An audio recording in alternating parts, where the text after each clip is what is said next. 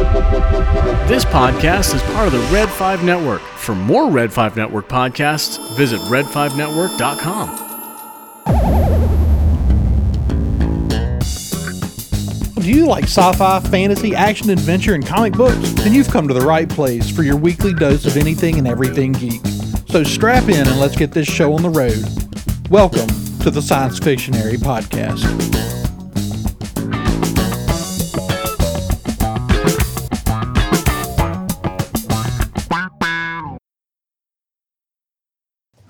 Welcome everyone to the Science Fictionary Podcast, the podcast brought to you by the ScienceFictionary.com, where we bring you all things in the world of sci-fi, fantasy, action, adventure, in the world of pop culture. And I'm Daniel, and joining me today are Marisha Hello. and Andrew What's going on, everybody? and David. Hey everyone. We're going to get right into this, I think, because we've had some interesting stuff happening. Uh, our Twitter account earlier today posted a question about ranking what we consider the four pillars of sci-fi: a novel, TV show, movie, and any miscellaneous item. So, obviously, we have to make these lists also ourselves. Um, and I wanted to touch on that topic tonight. I think that was a really interesting question. The problem is, for each category, I've got about four things listed. Well, I was gonna I was gonna talk to you about it, and I think what we need to do is that we need to we need time to everybody needs time to prepare their list, but I think we need to do an episode of each one of those pieces.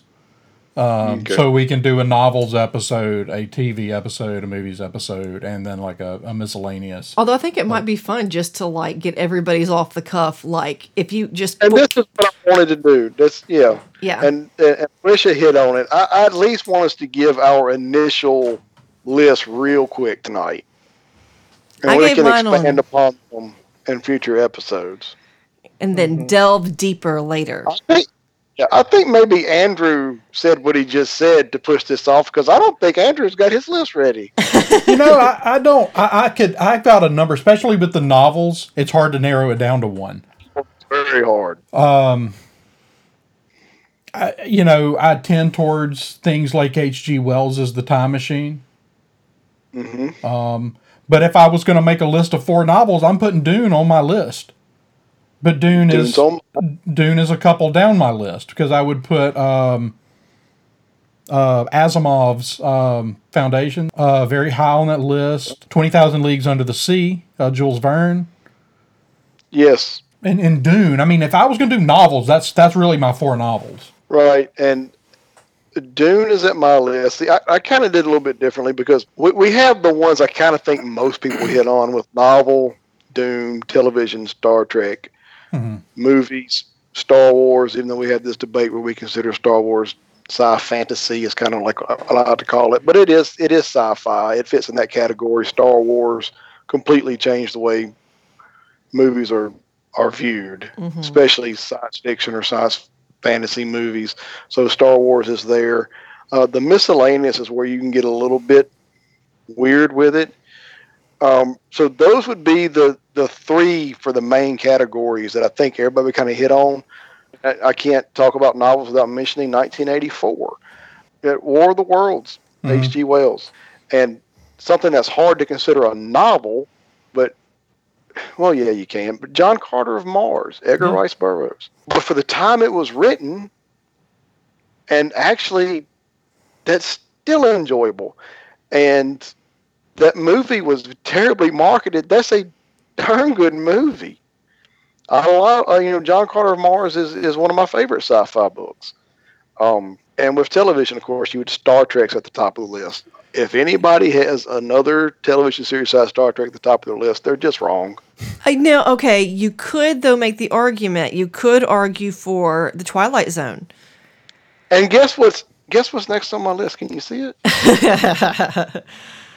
Right. I pointed just so everyone knows. I pointed my Skype camera at my list right here, so Marisha could see. I have Twilight Zone because I can't mention sci-fi television without Twilight Zone. hmm Um, and with movies, I've got you know I mean, stuff like Planet of the Apes, Mm. um, and staying with Charlton Heston movies, Soylent Green, like.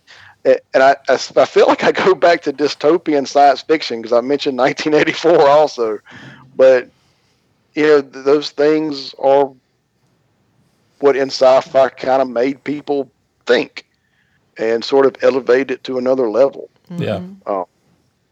When I was missile- putting together, sorry, A, a miscellaneous category, uh, the World of the Worlds radio show was revolutionary. The stories behind what that did to people was crazy.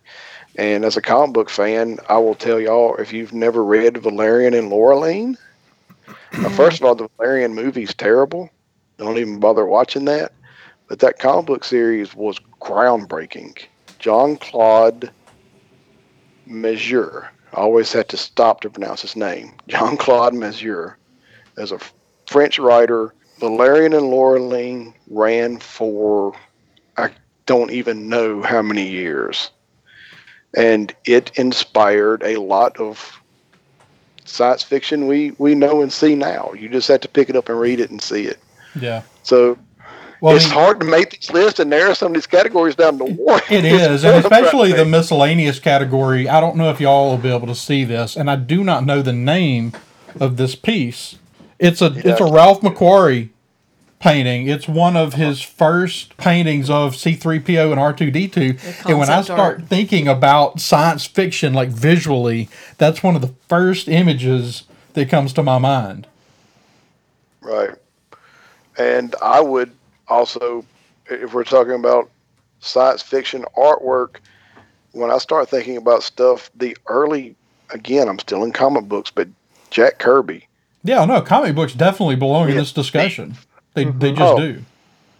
the the visual the Marvel- Jack Kirby threw at you in the early days of Marvel were again we're talking about the pillars and the cornerstones of science fiction. That stuff was groundbreaking. It influenced the way people visualize science fiction. Mm-hmm. The Marvel the Marvel Galaxy is huge. It is so much more in depth than people probably think. Like there's so much. You got a you got a guy like uh, Jim Starlin who creates Thanos and then just turns. If, if you look at like just the Marvel sci-fi, the realm of, of Marvel that is sci-fi, and, and the galaxy in space, that's all like a whole separate thing that is its own little universe and lore. You know, it, it could be something like Star Wars or Star Trek, where it's just this um, completely um, incredible piece of science fiction that you don't think about it because it's technically a part of the Marvel universe. It's in the same universe as Captain America or whatever, but just the lore that's behind the Marvel the Marvel space is is super super in depth. Mm-hmm. Uh, when I was putting together my list, I, I, a couple things came to mind, and, and when I got to the misc category, I don't want people to forget about uh, movies like Alien or The Thing or, or Terminator.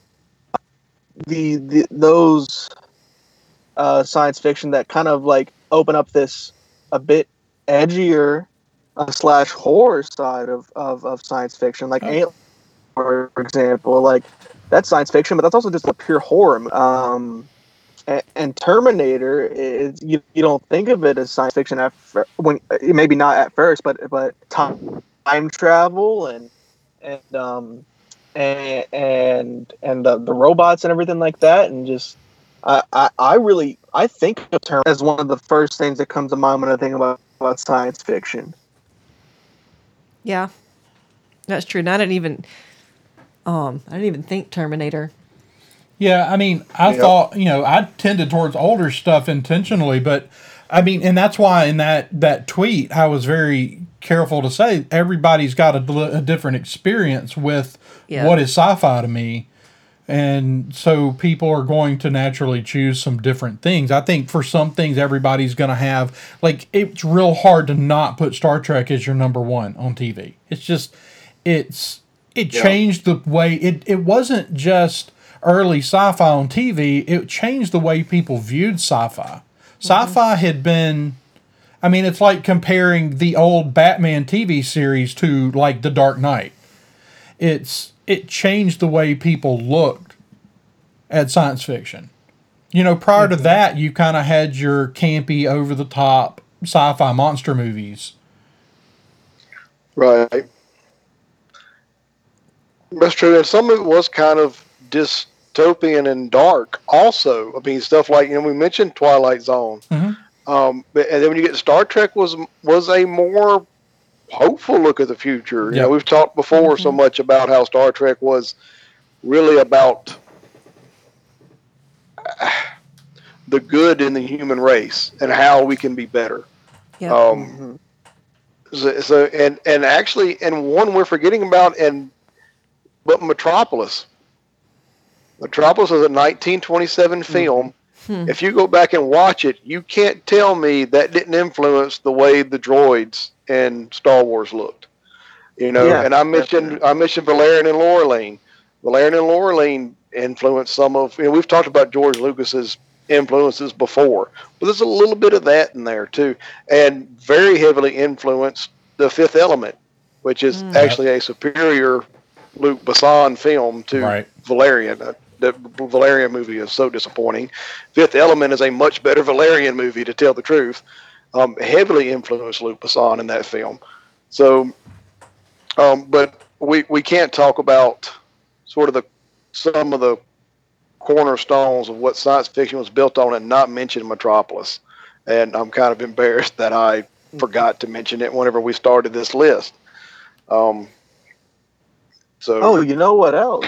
You can't forget. We're talking about influential. What about Blade Runner? Um, I've played video games and read so many things and seen so many things that are just direct ripoffs of Blade Mhm. Runner. yeah. in, like entirely like the entire Deus Ex franchise, for example, like this huge video game franchise is a complete ripoff of Blade Runner. Yeah. Like there's so many things that I watch now. Like we were talking about Firefly earlier, you can see Blade Runner influences in Firefly. I think um, it, I see it ripped off all the time, and I, I'm saying rip off like it's a bad thing. Uh, I, think it's great because I love all those things. Um, but I just everywhere heavily when I think about yeah, heavily influenced. Like whenever I write things sci-fi, like I do a lot of writing. Um, whenever I write things sci-fi, it's actually funny. My partner that I write with, she's a big Star Trek fan, and one of my favorite sci-fi movies is Blade Runner. And so we have these arguments with each other on if it's going to be a super dark thing like Blade Runner or this super hopeful thing like Star Trek. Like I'm like, okay, so what if we do a story about like dystopian and uh, we're in the slums and it's about a cop and she's like huh what if we do a story where they just talk it out and, and, and hug each other you know it, it's like this real uh, battle that we have The battle of the world views there. Huh? uh-huh. It's hard to have a compelling story without conflict. Yeah. that's that that is true. That, yeah you're right i know. I know. You don't have to tell me that. But it's uh you know it's interesting in, in, in all this conversation. I mean david just mentioned something that i mean we talk about these cornerstones of sci-fi and i mean we haven't even gotten into what gaming over the last 30 years has done for science fiction. Oh my Mass things like Effect. halo and mass effect. Halo halo's a great example. Halo is is um there's nothing like halo Well, no. My thing about the video games is not that they don't contribute greatly to sci-fi, um, but they're so much more influenced by things that have come before more than they're influencing the things that are coming after. that's and when true we sort of talk about, so when we talk about this kind of stuff, that's kind of where my mind goes. Well, is what's been the pinnacle of sci-fi, and what has been the sci-fi in the past that has influenced things that have come after. And, All- and I'm not sure I can put a lot of video games in that category. Right, you're right. Like video No. games, uh, everything I play with video games, it, it's usually being inspired by something else, and there, but there are plenty of new ideas in it. But what I would argue is that Mhm. video games, what their big contributor is to science fiction, is introducing younger generations into the bigger world of what science fiction can be. Before I played Mass Effect, I mean, I you know I'd seen stuff like Star Wars, and I was aware of things like that, but like before I played Mass Effect, I had no idea that it was even like conceivable that you could create these huge universes full of these interesting alien characters and, and to do the things that they were able to do before I played games like Halo that I that I opened up my mind to that sort of thing. Yeah. Like I'd seen Star Wars, yeah, but it, what really got me into you know, I Mass Effect is a big is heavily influenced by Star Trek, but I played Mass Effect first, hmm and I'm sure that's what that's what a lot of people are gonna do uh, when they're playing when when they're getting into sci-fi is play these really Yeah. popular video games. So, and, and it's this thing where Daniel's right. These things, when you're talking about the cornerstone, I mean, that's why the the, the most recent novel on my list was written in the 50s. Mm-hmm. You know, because those are the things that everything is building on now. Now, 50 years down the road, you might look back and go, I mean, and you're already beginning to see it where so many things have tried to build on the back of Halo and Mass Effect. And so, you know, 50 years down the road, you may look at it and go, what is modern sci fi today and what was it influenced by? And you go, well, you know, Halo is certainly one of those those key pieces. But yeah, that's a good point. That's why I, I really trended towards much older stuff with with a lot of of what I, I was talking about. But I mean, there are certainly things that you can more recent things that you can certainly make an argument for when you're talking about sci-fi TV shows. I mean, there were a number of shows in the 80s and 90s that you can make strong arguments for. Oh yeah, for sure. X Files. It, it just clicked. There's so many things that, eh, eh okay, but it's a sci-fi Eh. show and it's it's older and and you know and what it had and what it did for the genre. I mean, Yeah. it's it's I Like don't know. Andrew said, it raised a generation of conspiracy theorists. and we're going to talk about X Files here in just a few minutes. So right. Well, that's why it just instantly cooked in my mind and I had to scream it out. But I mean, that's the great thing about sci-fi is it's so um, collaborative in, in that way that it you sort of draw. It's it's like well, you're imagining a new future. exactly And that's why it you get so many things that build on the backs of the things that came before it. Is because you're not talking about something that exists. You're you're constantly reevaluating what our future could be. yep Yeah.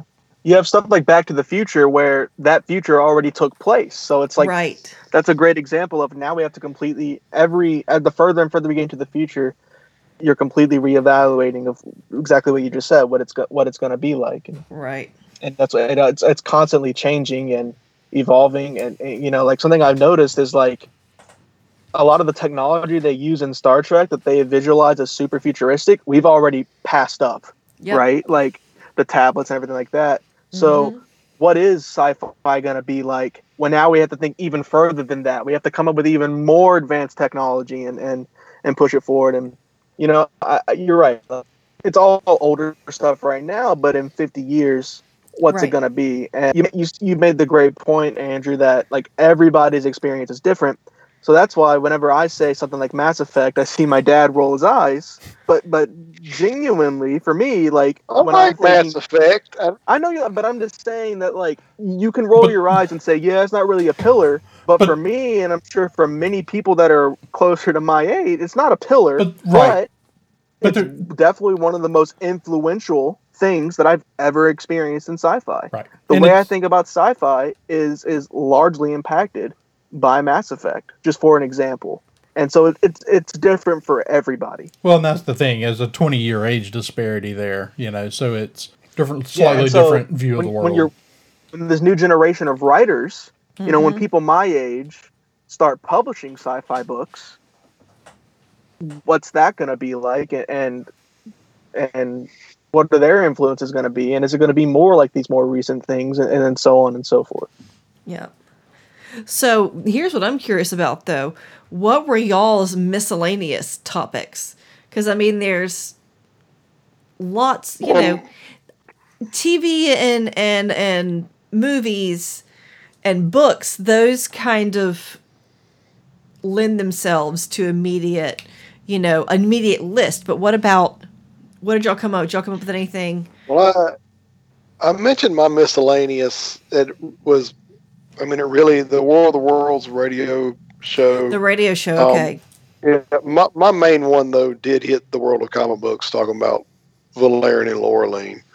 yeah. Um, and I don't know if anybody else has anything in miscellaneous, but I've already kind of mentioned and touched on mine. So well, I mean, I, I had that, that McQuarrie art. Uh, Marisha mentioned Holst's The Planets, which is actually what we use as the themes. One of the Mars, the Mars theme is actually the theme for our other show.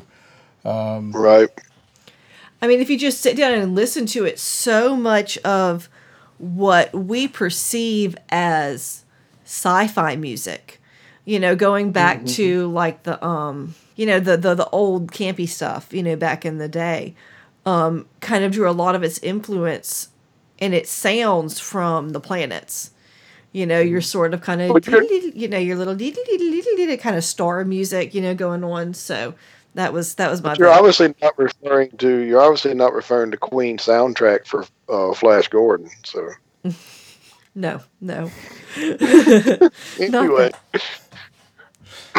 So how about you, David? What did you have for your miscellaneous uh, op- uh pres- option word thing? Well, the miscellaneous, um, you were the allowed miscellaneous to to option- novel or Oh, yeah. whatever. So. uh, see that's where I was really was stuck because you know like for things are very different. Just for an example, I don't think like when it came to novels, y'all had like five, right? And I was Uh-huh. completely blanked because Really? I just haven't read all the sci-fi novels like you guys, and so same thing when it comes to miscellaneous. But um, so I just left that blank. Like I had no idea, Eh, but but that's just I don't know why I wasn't thinking about this, but I would definitely say anything um, music uh, in sci-fi from any like John Williams, right? Anything that he did Mm-hmm. for especially for like Star Wars now completely influences everything that is made in sci-fi because when you think about sci-fi one of you got to think about all these senses and one of them is is what you're hearing and it's that music and that just channels all of the emotions that are associated with sci-fi so i would i would probably say not just star wars itself in the movies but just as its own separate thing the entire uh star wars soundtrack Mm-hmm. And just The the, Star Wars score. sounds. I mean, man, um, right Ben Burtt, you Ben know, Burtt, yeah. and and those just incredible sounds that he concocted for this galaxy far, far away were just there's all, all of r2d2's little noises you know like Mhm. everything like that. That's a great point, and you don't that doesn't come to your mind right away, which is why I didn't think about it at first. But now it's so I'm talking about it because it's that that's the kind of thing that if you're sitting down and you're gonna write, because I think of it influential also as in like how is it going to influence writers and Mhm. people who are going to create more sci-fi. When you're sitting down and you're going to write sci-fi novels, I think definitely what's going to go through your head are all the different is all the different music you've heard Mhm. while listening to sci- It's- sci- sci-fi.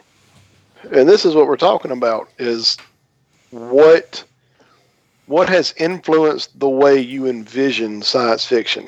Like if you're going to sit down and, like David says, if you're going to sit down and write a sci-fi novel, what have you experienced in your life that is fitting to influence the way you envision what science fiction looks like and feels like? And so it, it's a great topic to. Uh, to there's so many more answers that are just coming to my head. Like we could go on forever. Yeah. Yeah. I know. Well, It- it's a great topic to discuss, and I think Andrew's got a good idea that um, maybe in future episodes we take our what we consider the most influential sci-fi novels, the most influential TV shows, and kind of do one topic at a time. Well, it's as one of we go. those So that's things something we can definitely think about doing. the, you open that box, and the more you think about it, the more things you start pulling out and going, well, you can't not include that. Um, and what's the right, and that's what I did today. While I was trying to make this list. That's why there's like four in every category. hmm So. Yeah. but it was a really cool topic to put on Twitter. Andrew, I'm glad you thought of it, and it really did kind of open up a lot of interesting discussion. Did you get any any Sure. other good? Um, we had one Twitter. My my phone died. We had we only really got one other good. We had some retweets, and I'm gonna try to get some other folks' uh, thoughts on it, and try to I can get some pull help. it up right now. I'm gonna try to get some help from the network pushing it. I'm I'm trying to think what seems like Charlie, who's also part of the Red Five Network, Uh, contributed. David's pulling it up, so he'll read it to us Okay. because his phone ain't Yeah, dead. sorry. I'm looking for it. My phone's Uh, dead. he had Asimov's Foundations.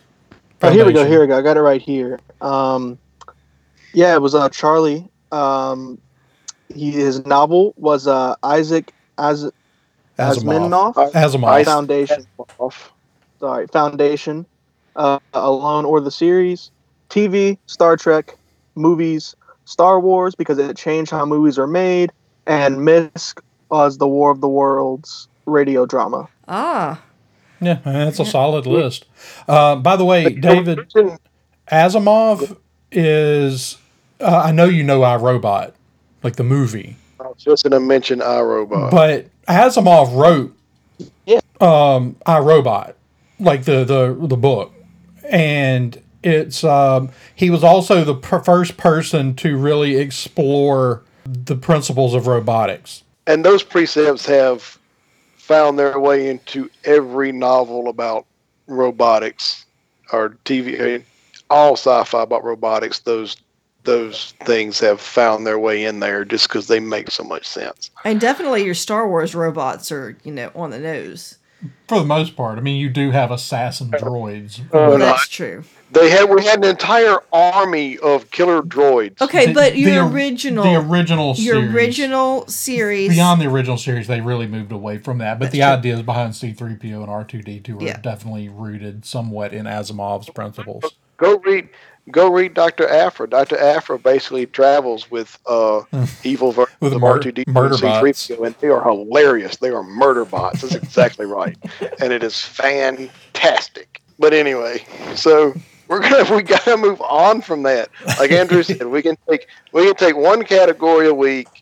Moving forward, we'll try to find time to do that, and we'll probably end up doing a whole show at some point in the future, just dedicated to each category about what we think our most influential novels, TV shows, movies, and other media are. But we've got to move on from it from right now. We'll end up uh, another topic we can talk about for nine or ten hours. um, But Marisha's already recorded for an hour and a half tonight, so our two mainstay topics the last few weeks. Uh, we're going to move into them now, and we're going to start off with the X Files. Uh, we've kind of been trying to review the X Files a couple episodes at a time. That's okay. So we've kind of we've been reviewing X Files a couple episodes at a time, and we're almost through season one. Um, and recently watched episode nine, and Space, and episode twenty-one, Tooms. Yep. Uh, I know Marisha loves the Tooms episodes. Marisha does not watch the Tooms episodes. Marisha doesn't do Tooms. Tooms is creepy. Uh, I was I was very excited to that we included episode nine because Yeah. other than other than being a science fiction fan, I am also a fan of our real world space program. I every time I go to Orlando, I tour NASA. I am fascinated by 60s and 70s era NASA, the Mercury program through the Gemini program, and getting this sort of inside look, you know, with how they incorporated our real life space program into this episode, I actually geeked out just from the fact that, and I know it's a set, okay, I know it's not really mission control, but the fact that we were visiting even a fictionalized version of NASA just excites Hmm. me in this Yeah. So, Mhm. Yeah, that was this is one of the cooler episodes so far. Was was space. I loved it. Um, and, and, and like we've always said before, and a big reason that we do this, uh, reviewing X Files and Star Trek and stuff like that, is because me, the twenty year old here, has never seen X Files until now, and you guys are all mega fans, and I have been um, uh, deprived of, of this amazing show for so long, and so we're finally watching it. And and Space was is, is one of my favorite episodes so far. I say that every time I watch a new episode. yeah. Every time we watch a new episode, I'm like, this is my favorite episode so far. But for the same reasons, like I, I I love the space program, and I love watching it, thinking that holy crap, what if this is what actually happened? You know, I love like watching X Files as if it's like a documentary yeah. you know like oh man what if this actually happened and um i thought it was a really cool episode i love the mystery side of it and trying to figure out like who did what like who ordered those scans who sabotaged the the spacecraft who, uh, is this guy good or bad what are his motives what's he been through and i like going along with with scully and mulder figuring that out. I love going along the adventure with them Yeah. and going to these And really cool places. Yeah. I love the end result answer to those questions too. Me too. And they always, they always give you this satisfying answer, even if it's not, even if they don't fully answer it, right? They get they, they give you the satisfying ending to it, and sometimes it tease a little bit more. You know, they tell you what's going on, but they didn't ex- fully explain what this weird ghost alien is, right? You just they leave Right. that hanging for you Yeah. And they do it on purpose. Like it's not bad writing that they do that. It's they're leaving it hanging there for you to think about it and for you to wor- wonder about it. And Yeah. they always wrap it up sat- in a satisfying way.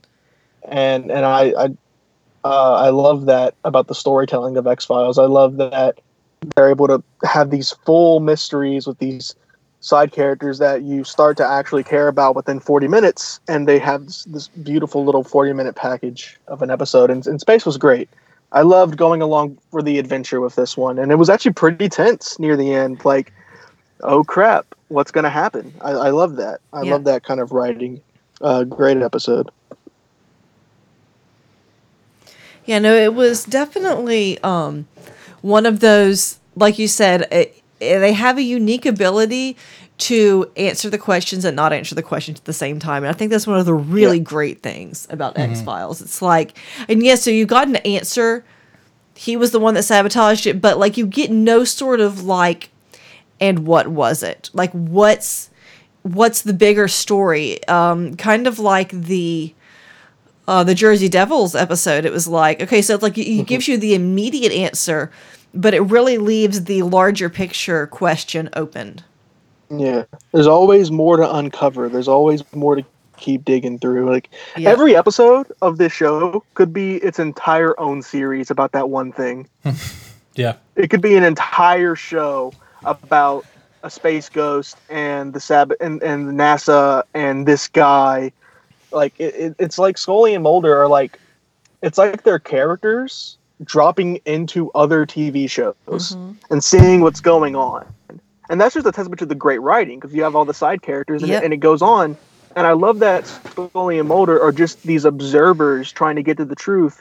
And they are just experiencing all of these things happening. This story that if they had never showed up, the story it's you get this feeling that the story is still happening. It's a living, breathing world Yeah. and and we're just jumping in and seeing what's going on in this side of, of the galaxy and they're great characters to go along on that adventure with and it's a great i love the format Yes. of, of this show I mean, how much creativity, though? It's like any one of these episodes could be a pitch for its own show. Well, and, and, and to, Oh, right. to constantly bring in these characters that are one off characters Yep. and make them interesting. Yes. Uh, Yeah, Colonel Belt is Colonel Marcus Aurelius Belt. yeah. great name. And look, as I said, like as a fan of our real life space program, people like John Glenn and Jim Lovell and Deke Slayton were actually really heroes of mine. And the feeling you get from Belt is almost like he's a cross between Lovell and Slayton. yeah. And uh, that just, I don't know, it, Oh, it, it did it did a lot for me. Yeah. Um, for people I who don't know, people who don't know who John Glenn, obviously people understand that name, you know. But when you if you if you don't know who Jim Lovell or Deke Slayton are, most people know those names from Apollo 13, the Ron Howard movie, which is also one of my favorites. But Lovell in real life, for a long before we had an international space station where people could actually live in space, that man had more time in space than anyone just in an Apollo or a Gemini spacecraft. To spend that much time in space in a area no bigger than my pantry in my house would just fascinated the hell out of me. Yeah. Now the crazy And thing. Deke Slayton was one of the original Mercury astronauts, and I'm getting way off topic now. No, that's all right. but Slayton was one of the original uh, Mercury astronauts, and due to a health condition, could not fly, and ends up being the director of the space program. He was he was in charge, or one of the high-ranking officials in the space program. He was actually responsible for handing out the assignments, and eventually did get to fly the the uh, in the late 70s. His health issue got corrected, but anyway on the subject. But I love the fact that, like I said, he Belt as a character reminded me of a couple of my real life heroes. Mhm. And I love the fact that at the end of the story, he was still a hero. Yeah. He could not. He knew he could not control the entity that had possessed him, but he was trying to give everyone around him clues to help stop it. Yeah. Well, that's Yeah. that's what Mulder. I mean, Mulder at the end of it at the funeral says he died. You know, he was. You know, uh, you know, the uh, as a as a true astronaut, he died for the mission. Yeah. Yep. Um, I just I, I love that episode. Now, oddly enough, I don't. You know, things about this episode. This was one of Chris Carter's least favorite episodes of the entire first season. Really? That's crazy. It was also poorly rated, and it was uh, it was there was a an X Files declassified book that was out at one point that called this the dullest episode of the first season, and it's just that's crazy to me. But Yeah.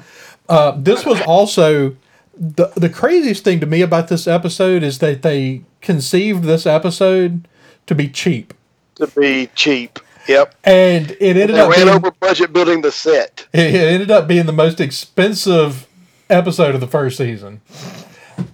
But they did it to be cheap because the first few episodes went so over budget yeah. that they tried to uh But cut turns out building mission one. control is expensive. Yeah. expensive. They figured they were going to save money using old NASA footage, Mm-hmm. and they wouldn't have to film like any creatures or anything like that. And they go over budget building the set for a fake NASA. yeah. right. So, but anyway, That's no, but. I, I really enjoyed that episode. Uh, but we also have Tooms to discuss. Um, first of all, just to jump right to the end, I love the way Tooms dies. I always loved that. The first time I saw it as a kid, I was like, "That was cool." so, um, again, you know, picking up on the tails of, and I, I went ahead and did this one because we talked about it, and and there is another Tooms episode later, but I didn't want to get into that one right now because it's it's in that stretch, I believe, where Mulder is gone. It's Doggett and Scully, and I Yeah. didn't want to jump that far ahead right now no. Uh, because I figured if I threw that David into that, he was going to be really confused. and that's not Yeah. really big. I mean, No, this the the Tooms you don't, story, you the don't need best that for the Tooms, you know. Tomb, the first and second Tooms episodes uh, with Squeeze and Tooms are they're they're perfectly bookended, and you get a full story. Yeah, absolutely. You don't you don't even need the third one to understand Tooms' story. It's just Yeah. there. Um, uh, it was a really cool episode. I really I enjoyed this one more than the first Tooms episode. Uh, I think it was a great follow. Speaking of of side characters that they make us care about, I love that old detective guy uh, that um that Mm, they go yeah. to for help with Tooms. Yep. Uh, I think he's super cool. Um, and I love that character, and I love characters like that because here's a guy who's like been doing what Mulder and Scully have been doing for like you know like what 50 years or whatever. Like that, I love the idea that these things that Mulder and Scully are are tracking down have been around for a very long time Mhm. and they've been going on for a long time and there have been other people like that see these weird things with the world and they want to uncover the truth too they're not necessarily alone in the world there are, there are other people like them who see these strange things and are able to expand their mind and and try to solve that problem and like i said i just love the idea that it's been going on forever like this is not like, like it, it fits perfectly into the the idea that Mulder and Scully are characters dropping into the world to see what's going on today. it, it um, really and I- feels very Stephen King esque, actually. Mhm. Oh, that's a great. That is Yeah. a great. Um, oh man, you want to talk about influential sci-fi? Stephen King. Well, and that's I Um, mean, and that's a name. I mean, you got to think when this was when all this was being written. This was in the heyday of Stephen King. Mhm. Like he was influencing all of this kind of stuff. And there's actually uh, at least one episode that we'll cover at some point that's a Stephen King episode that Stephen King Mhm. wrote. that he wrote. Oh, Yeah. that's awesome. Yeah, I didn't even I don't know how I didn't make that connection, but this is literally like yeah, this is all Stephen King stuff. That's super cool. I love that.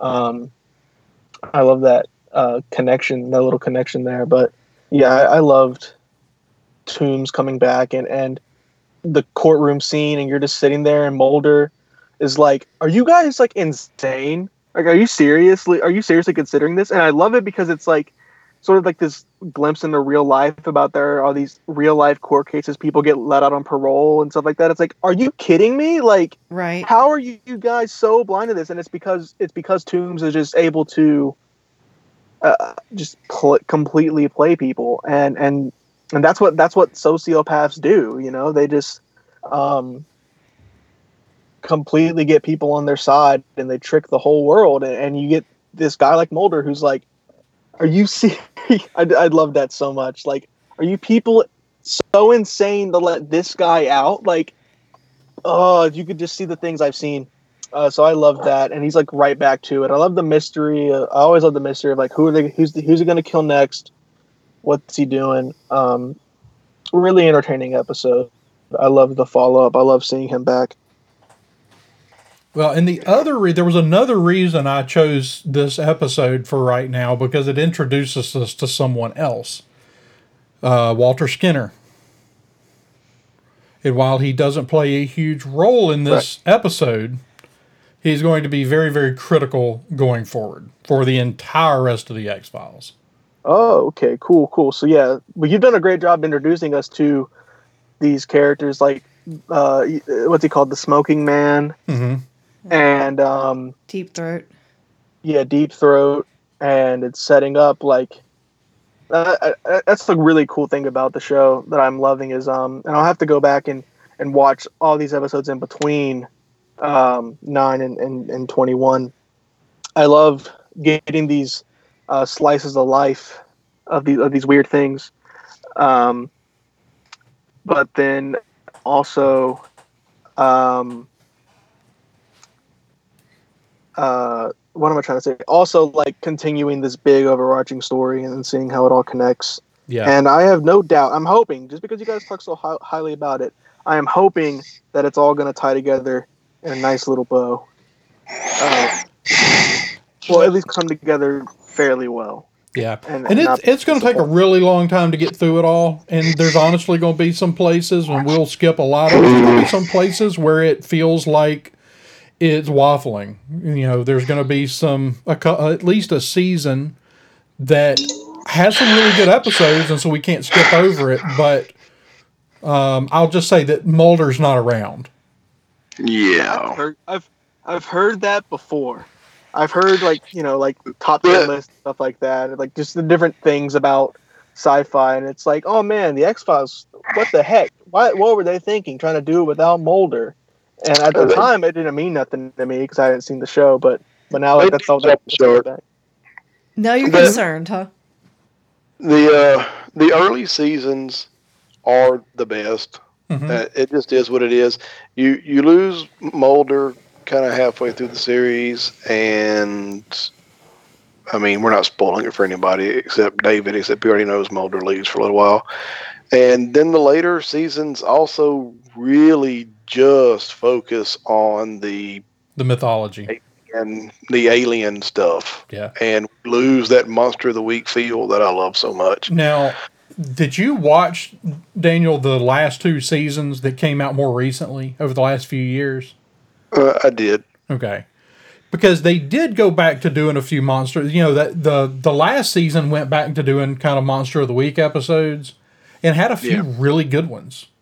In fact, Yeah, one that that- I would that- that list as one of my favorite of all time. Um, so I just mostly think about the original run. You know, don't always. right. My mind doesn't instantly go to the the last two seasons, but even that season, the season before the last one was very heavily into the The mythology. we stuff. had yeah. they had leaned hard into the mythology at that point, and I think they were trying to get to an ending that they never got to get to. Uh, you're probably right.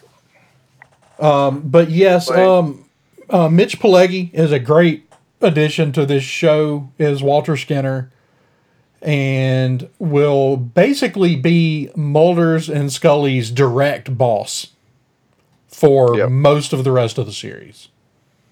Yeah. Cool, cool, cool. And he's Skin- super good super skeptic. Um, way more skeptical than even um, Scully, Scully. but He's definitely a foil for them. He also never directly like opposes. No, he doesn't. So- he he he thinks Mulder's nuts most of the time. But it's one of those Yeah. things where Mulder is so good at what he does that sometimes it- You can't it's, dismiss it's it. so crazy, and you still go, "I- okay.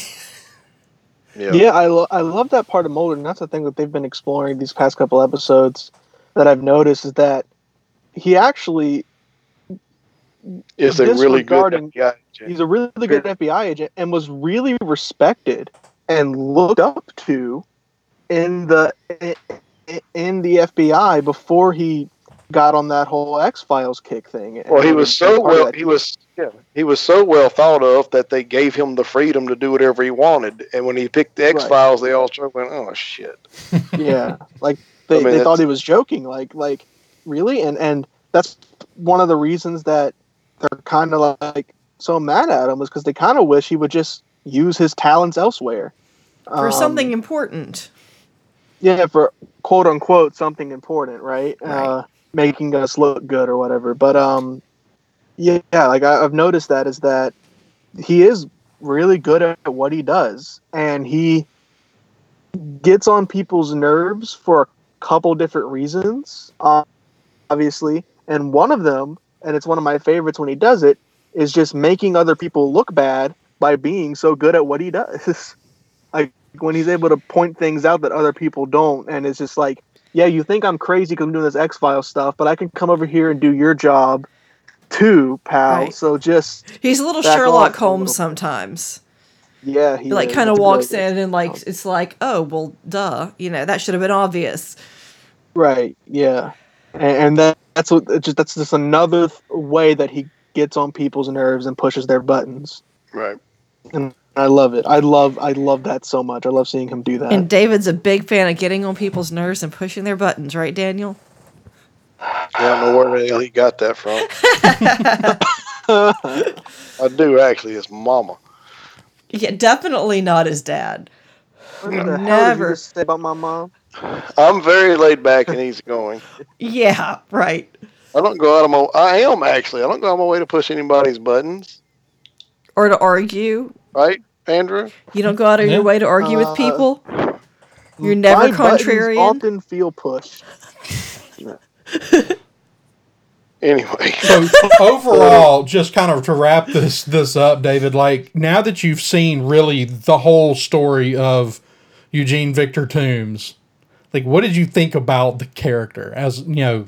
And now that you've seen both parts of his story,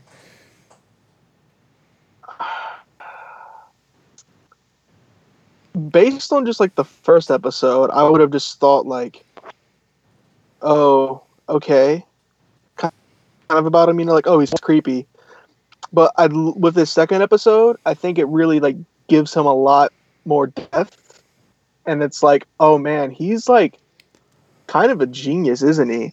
To have been going this long without getting caught. Like Mulder points that out. It's you don't go this long without getting caught without doing something right. So he's not just some creepy dude. Like he and, and the way that he plays people and is that sociopath and, and tricks an entire jury into thinking that he's totally cool if he goes out on the streets again.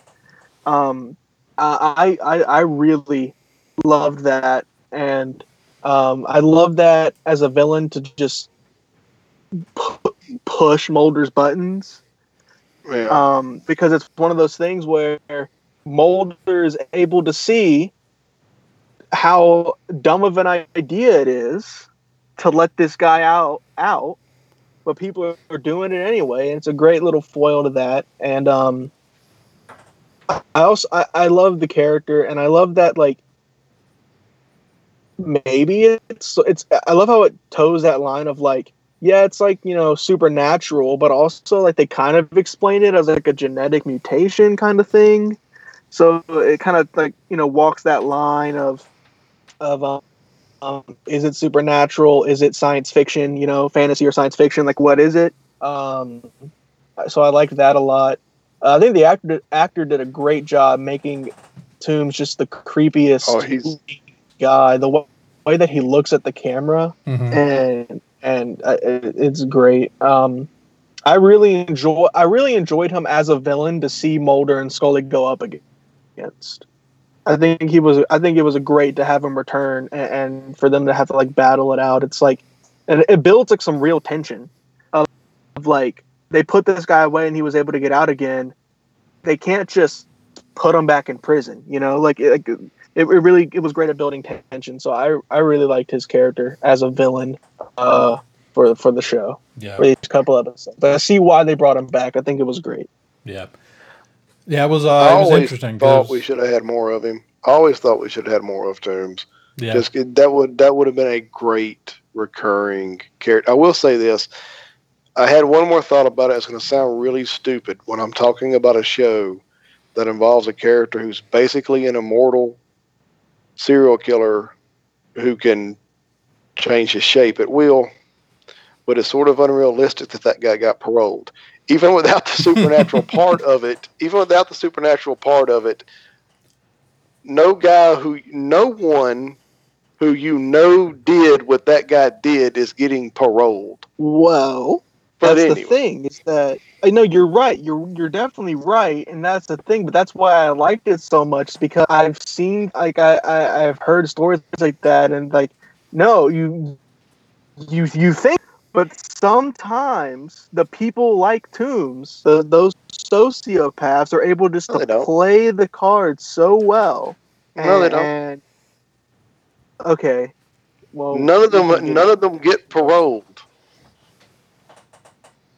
Well, they also didn't have Tooms uh, convicted on the serial killer charges because Right. They they, never prove convicted him on the old crimes. It is sad. Re- it is sadly realistic but that they in real could- life somebody could do something horrible and then get out on the streets again and do it again. They also pulled a plot line, a plot point from Dirty Harry, the uh, fake assault charges against Mulder. Mm-hmm. yeah. Anyway, though, it, I love Tooms. I wanted to see more of Tooms. I do think the way he died was really freaking cool. I Yeah. love the escalator. Well, Glenn, Glenn Um, Morgan actually created the episode after uh, riding an uh, riding an escalator in a mall Mhm. and having this idea of like this like creature living under the caught in it. escalator. Right. And decided, like after he thought about it while, it was like Tooms is the perfect character to have living under an escalator. That's Yeah. great. It just, So I, I did really like the episode. Space is one of my favorite episodes. I geek out over that one. Andrew, you have my absolute permission to edit me geeking out over real life astronauts whenever I went into the whole history about who Jim Lovell and Deke Slayton was. that has nothing to do with this show. But that's why I love the episode of Space so much because I geek out over NASA for real. So, anyway, and Tooms is the greatest is is probably my my favorite supporting character in X Files. So any Tooms episode's a good one for me. Uh, but the other show we've been reviewing, we, we had started out trying to go through the Star Trek movies and decided we needed after we finished the original series movies, uh, um, motion picture, The Undiscovered Country. We've been talking about Star Trek: The Next Generation, the series itself, before we get to into the next generation movies. Um, and we've talked up to this point through Best of Both Worlds, uh, the season finale of season three and the season premiere of episode four. Um, so tonight, I think we're going to get through uh, seasons four and five. Um, and basically, my advice to all of my co-hosts here was watch everything seasons four and five Romulan related. The Romulans end up playing a very big role in the middle seasons of this series. so, um, I'm actually going to start Marisha because she's probably my favorite Star Trek: The Next Generation fan we have here. The what do you think of kind of the direction I've I've said before, and I think we all kind of agree. four and seasons four and five are really the peak of this show. Oh yeah. And and and we we sort of changed some directions and had had some different focuses in these seasons. So what do you, what what do you think of that? Did you enjoy those uh, the the things we focused on in these seasons? You know, I've actually watched the entirety of season four, or almost the entirety of season four, um, and most of season five. Um, at this point, there are a couple of episodes that I was like, "Yeah, I remember seeing that," and I just skipped it. Um, but it's been a while since I watched through it, and um, it just it goes some really interesting places. Um, hey Andrew, would you pull up an episode list for me? Yeah. For um for Star Trek because I, I need I need a reference here. I really enjoyed the episodes with Spock. Um, I really really enjoyed getting to see. You know, sort of like traipsing around on Romulus and dealing with, um, kind of the idea, the concept of pulling these enemies back into the fold, you know, which is kind of what we what we did with the Klingons, but you know, Spock is taking a completely different route because obviously he landed everybody in such incredibly hot water um you know trying to get them to to reconcile with the uh, with the Klingons. So um, I think that of of this, you know, this run, those have been my favorite episodes. Um, although there are a couple. Let's see. Let's see. Oh, I really, really enjoyed also um, kind of getting to delve a little bit more into Data. I really enjoyed Data's day. You're just kind of going through and watching Data sort of his just interactions with everybody on the crew. And again, I think Data may be my favorite character on the Next Generation. Like the the the as I'm watching it through again, I'm really just becoming more and more just like I, I think he I think he just may be the coolest person here.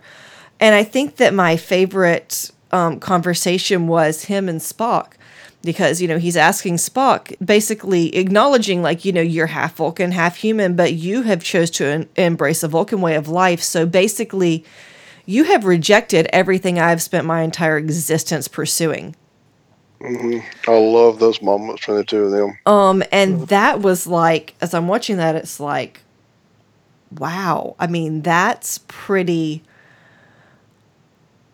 that's pretty deep and that's such an interesting because in, in some ways i feel like data was sort of the uh, and we talked about this last time data was sort of the spock like character in a lot of ways you know kind of to provide a, a different perspective on on kind of humanity but i really loved the interactions between data and and spock and just sort of e- examining you know what it means to be human and um I think, and of course you got to you know you got to love the Q episodes. I um you know Q, Cupid, Q playing, uh, Q playing um matchmaker, and uh and, and pulling off some some Robin Hood was was pretty fun. But um, yeah, I think those were probably my favorite. Uh, those were probably some of my favorite things just in in the those last two seasons. Um so anyway, that's that's my thoughts. At least that's the beginning of my thoughts. So, Mhm. anybody else? Um, I've I've loved getting to experience this show for the first time. Uh, I love all the characters, and I love in these last bit of episodes that we were, assigned to watch. Uh, I loved seeing the different episodes focusing on different characters, Mhm. um, expanding all of them. Uh, mainly data. It's it's obvious that the show was aware of the goal they struck with the character of Data and wanted to keep um, growing that and expanding that and and the best episodes of the entire show, in my opinion, so far at least, have been the ones that are focused on Data. I love Data's Day just like you did. Um, I loved the episode where he gets a girlfriend and he's trying to figure all that out. Um, I, I loved I love the stuff with him and Spock. I really do. I, I just God, I love Data. Um, there's something I love so much about Data that uh, I, I wrote it down like a week ago when I watched the episode because I want to talk about it. Uh, at the end of Data's day, he says, "I will continue to grow, learn, and try to better myself," and that just really stuck with me because throughout these episodes with Data, we realize that he is a lot more human than he thinks he is. Yep. And that quote was great to me because continuing to grow, learn, try to better myself, isn't that what all of us do every single day? That's what we all should do. That's what well, that's what we all should all, all should do. Uh, That's why he says try, try to better myself. You know, he he's just Mhm. trying, and that's what we're all do is trying. And and he beats himself up so much for not understanding certain things. Like when he in in in in theory, whenever he pursues that romantic relationship, and he's beating himself up for not understanding what to do. Do none of us understand what to do in relationships? It, truly, um, it- it's we're all figuring it out, Dave. Like I want to reach in and pat him on the back and say, "We're all just figuring it out, pal. Like we're all on the same boat, okay? Yeah. None of us know what to do." Um, I mean, how, what's more human than that? Trying to figure out. Yeah, Yeah. exact, exactly. What is more human than what Data is doing? It's just he's on this, this. He's just more hyper aware of, uh, of of that than than we are, I, I think, and um, and I love the way that he sort of doesn't feel emotions, but still knows how to interpret them, and it's almost like you get this you get this feeling that he is feeling the emotions, but he's not. I know he's not really, but it's just it, it makes you think like is he though? And he just doesn't understand them? Because how many of us even understand our own emotions you know? Like we we don't. Um we are we are all so similar to data that it's kind of scary to me you know? Like that's what i'm taking away from all these data centric episodes is that we're all a lot more like data than data thinks or that we think. Hmm and and I love that about him. I love the focus on him. I love another couple of my favorite episodes that we watched were the uh, end of season four, the beginning of season five. Uh, those Worf centric episodes about the Klingon Civil War, um, and Worf kind of having to make a choice, make these really difficult. Everyone's having to make these really difficult choices of who are they going to back. It's really complex, and you have to think about it yourself. It's like, who are they going to back? Should the Federation get involved? What should Worf do? Um, the decisions he makes for the greater good hmm at for the self-sacrifice greater to himself. right. Right. and, and for his family's honor. I love and, and I love the battle. That's another thing I really loved about that, and it's similar to like the Data episodes. I love the Worf episodes because he's there's this great line at the end whenever he's asked to kill the child that was Mhm. opposing him. He goes to kill the child, and the guy and he won't do it, of course. And someone's like, "That's the Klingon way," and he says, "Well, it's not my way." I love that line because what he doesn't say is, "It's not the human way." It, it's and, and it's because he's struggling. What I mean by that is he's struggling so much between if she be, if she, he should be Klingon or if he should be human. When what I think Right. he's learned by the end of that episode is that he can just be himself. He doesn't Right. have to be one of them. It, He- he it does doesn't a- matter what the Klingon way is. It doesn't matter what the human way is. What matters is what his way is because he's learned his own experiences and he's grown as a person and he is not beholden to what his forehead looks like. Right. And and the goal is to actually be good, not to be a human or to be a Klingon or to be but to to do what one believes is actually right instead of what is is the expectation for your he he becomes a character he becomes a character through the series that does a pretty good job of taking the best of both cultures the one he was born into and the one he was raised in. He he does hold to that klingon code of honor and family loyalty which even humans have to a certain degree. Yeah. um, and and but also more of a human code of ethics and generosity and compassion, yeah. and it, that makes him a fascinating character. The show's full of fascinating characters. And I want to ask y'all about one episode in particular Mind's Eye. Did we watch Mind's Eye? Okay. Where Geordi was kidnapped? Yes. Oh my gosh. That was, to me, that was the moment in the show where the, the Romulan influence in this show really picked up. Um, they crossed a line there. yeah, that was a good one. Um, and I particularly, because I still remember the first time I saw it and Denise Crosby turned around in that chair. Y'all know what I'm talking about. Yeah. At the end of a mind's eye, whenever we get Commander Sela, Right. who we later find out is Tasha's daughter, ties back into yesterday's Enterprise when we sent Tasha back in time.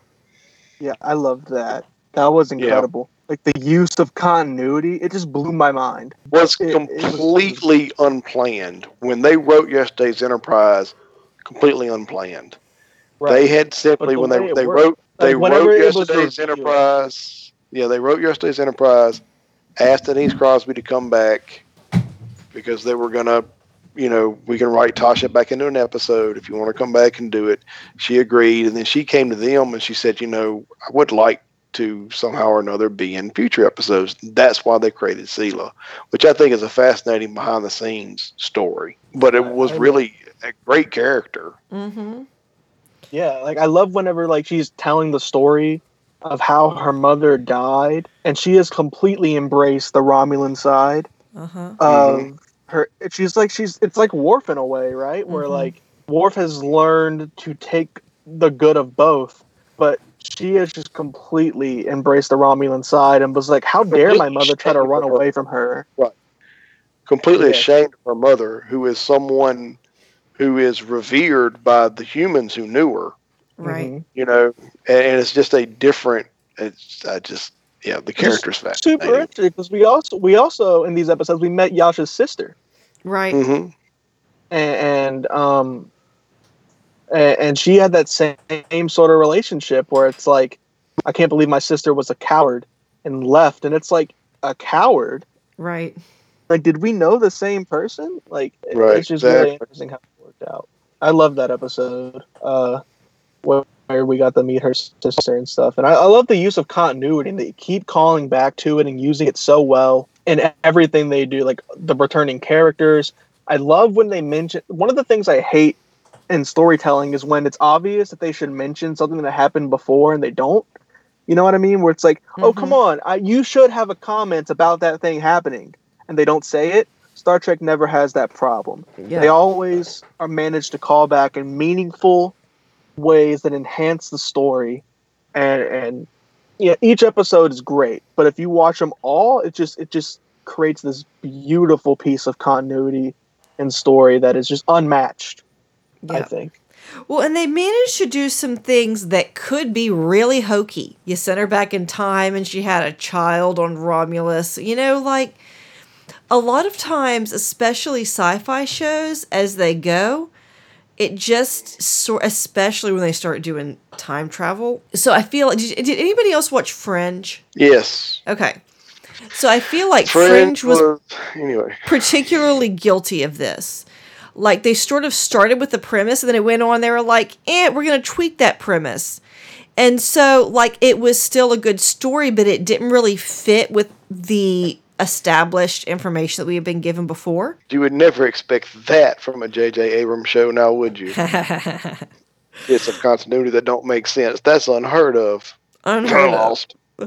But I feel like Trek never fall. I feel like a lot of people tried to emulate the the success that Star Trek had in sort of um like coming, you know, sort of latching on to a line from previous episodes and making a whole episode about it, making it work. But nobody does it quite as well as Star Trek does. That's true. Like every episode seems to tie back to another one in a really meaningful and great way. Like another episode we watched was Final Mission, um, Wesley's final mission on the Enterprise, and and and then they talk about that time they took a shuttle ride together for six hours. Like I would never think for them to mention that again, but they do, and it just makes the episode all the better. And, and I love that about Star Trek, and it makes it such a such a rewarding experience to watch the show and to be a fan. Yeah, for sure. It's so rewarding to be a Star Trek fan. For sure. Aren't you glad we made you watch Star Trek, David?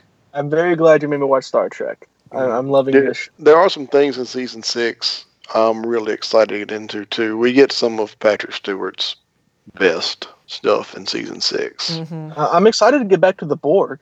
Yeah.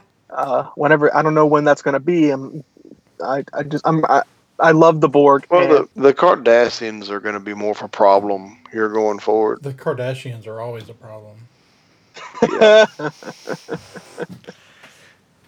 All right, so if any nobody's got anything else, we can go ahead and wrap this one up then.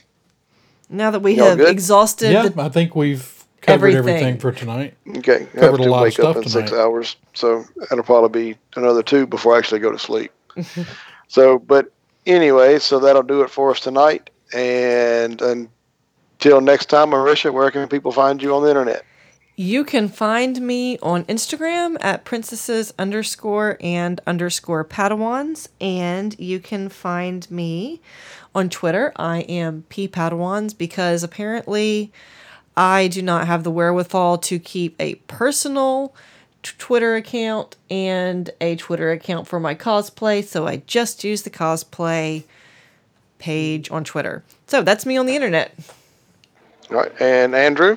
All right, you can find me at uh, running the Twitter account for this show at saw underscore fictionary. You can find me hosting our other show, Coruscant Radio Underground, or you can find me at thesciencefictionary.com. You can also drop us a line for the show uh, for, for any of us at thesciencefictionary at gmail.com.